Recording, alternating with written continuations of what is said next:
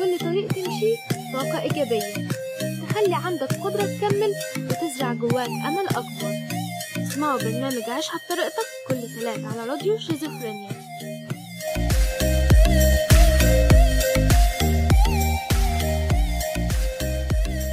عليكم ورحمة الله وبركاته مستمعين راديو شيزوفرينيا. حلقة جديدة وعيشها بطريقتك في البداية وقبل ما أبدأ بعتذر عن حلقة الأسبوع اللي فات. يبدو إن صوتي غير العادة طريقتي حتى غير العادة وكأن في حاجة في. موضوع النهاردة كان نفسي جدا يكون في معايا ضيف من استشاري الصحة النفسية أو التربية الأسرية أو الحاجات اللي ليها علاقة بالأسرة وبالعيلة. نتيجة الثانوية العامة طلعت. في أحداث كتير قوي حصلت لناس كتير جدا بسبب النتيجة اللي ما كانتش مرضية أو ما كانتش قد الفلوس اللي اتدفعت. كان الحلقة دي يعني متحضر لها من وقت طويل بس كنت بأجل وقتها لحد ما ألاقي حد صحة نفسية أو استشا... يعني استشارات أسرية أو الحاجات دي كلها اللي ليها علاقة بالأطفال وبالتربية. الحقيقة إن أنا ما لقيتش أو لسه البحث كان مستمر. فلو حد بيسمع الحلقة دي وهو آه، دكتور في التخصص أو في المجال ده يا ريت يتواصل مع راديو شيزوفرينيا أو مع الصفحة الـ account الشخصي بتاعي إيمان أسعد ونتفق نتفق يعني على يوم نسجل فيه.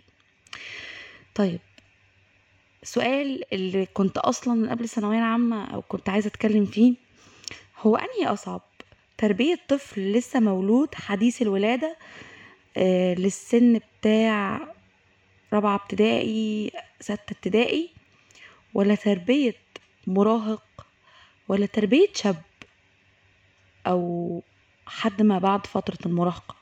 أنا عارفة إن بعد فترة المراهقة بيكون خلاص اتربوا واللي حصل حصل يعني. بس بالنسبة لكم أنهي أصعب؟ بسمع أهالي كتير جدا بتقول إن أصعب فترة عدت عليهم في تربية ولادهم وولادهم لسه أطفال لسه بيبي لسه بيغلطوا وبيكتشفوا الحياة عشان كانوا بيدهملوا لهم الدنيا بقى ويلخبطوا الدنيا. ومواعيد نومهم وصحيانهم وكانوا صعب إنهم يتأقلموا على التربية. اللي الدراسات النهاردة أثبتت إن حتى طريقة التربية اللي كان آه، اتعلمناها أو الأهالي اتعلمتها من سنين أو اللي كانوا بينفذوها زي ما اتعمل معاهم فهي غلط. وإن الطفل مش لازم لما يغلط يتضرب ويتعاقب ويتحط في نوتي كورنر أو ياكل أو هجيب لك برجل مسلوخة أو هحط لك شطة في بقك. زمان قوي كان في حط لك كحل في عينك. الناس بتوع الجيل الكحل في عينك دول لو موجودين يعني. أنتوا عظيم يا جماعة. التربية عموما كانت شكلها غلط. ما كانش فيه قدرة على الاكتشاف أو ال- ال- الفكرة إن الطفل يخرج ويكتشف العالم اللي حواليه. كان مقفول عليه قفلة اللي هو كده. لا أنا خايفة أو أنا مش عايزة. أخرجه. أصل لو خرج هيبهدل نفسه. أصل لو خرج ممكن ياكل حاجة مش نظيفة. أصل هيوسخ هدومه.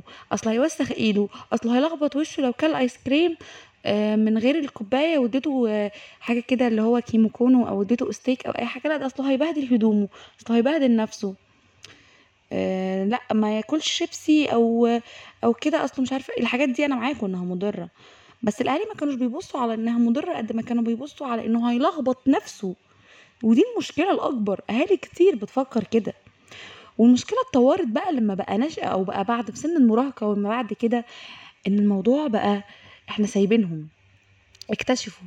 هما بيكتشفوا هما مش فاهمين حاجة. هما بيغلطوا وبيقعوا ومستنيين منهم إنهم يمشوا على الصراط المستقيم. هما لسه بيحبوا.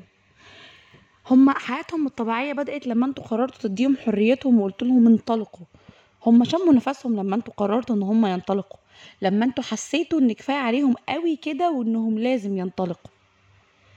ابنك مش معنى ان هو آه، ان انت والده أو ان انت والدته انكم تربطوه من رقبته وتفضلوا حابسينه وبتعاملوا معاه كأنه عصفور لازم يتحط في قفص. أنا آسفة عن بشاعة التعبير بس 90% من الأهالي بيعملوا كده. ولما الابن بيوصل لفترة معينة أو يبدأ يخش الجامعة في فترة العشرينات دي يحس إن هو كل اللي اتربى عليه حمادة كل اللي بيشوفه في المجتمع اللي, ح... اللي حواليه حمادة تاني خالص. صاحبوا عيالكم متخلوهمش يخافوا منكم ما تكونوش مصدر الرهبة ليهم.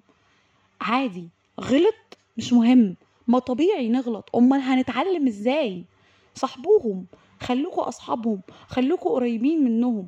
ما تدوروش على الأفضل والكمال. مش لازم مش لازم خالص ابنك أو بنتك يجيب الدرجة النهائية أو يبقى بيتمرن سباحة وكرة قدم وهو أصلا بيحب كرة السلة. عشان خاطر لأ ابن مش عارفة مين بيتمرن لأ مش لازم. بطلوا تبنوا قوالب وتقرروا تصبوا ولادكم فيهم ولما يقرروا يخرجوا بره القوالب دي وبره طاقوا تزعلوا. الأهل الأهل محتاجين يعيدوا تربية من أول وجديد لكل الأجيال اللي طلعت. يعني كل الأجيال اللي طلعت محتاجة ترجع تتعامل بطريقة وبأسلوب تربية من أول وجديد خالص كليا. أنا عارفة إن ناس كتير هتبدأ تهاجمني وتقولي أنتي تكلمي بأي صفة أنتي أم انت تعرفي أنتي درستي أنتي عملتي. هقول لكم إن أنا بتكلم باللي بشوفه حواليا باللي بشوفه من الناس حواليا. هقول لكم إني بشوف الولاد قد إيه بيبقوا مقهورين لما بيشوفوكوا بتقارنوهم بالناس اللي حواليهم. هشوف قد إيه هم بيبقوا ساعات محتاجين لحظة واحدة دعم منكم منكم عشان أنتوا أهلهم الأقرب ليهم من أي حد في الدنيا.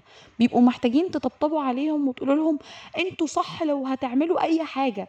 لو عايز تخش معهد موسيقى خش معهد موسيقى. لو عايز تخش كلية مش عارفة خش طالما انت حابب الحاجة اعمل اللي انت حبه اشتغل على اللي حبه اثبت نفسك بيه وفيه ولو قدام الطريق مليون سنة محتاجين إن أنتوا تقولوا لهم إحنا جنبكم حتى لو الطريق طويل لمدة مليون سنة إحنا جنبكم سندينكم مش محتاجين إن أنتوا تقولوا لهم لأ ده مش مضمون ده حاجة مش كويسة.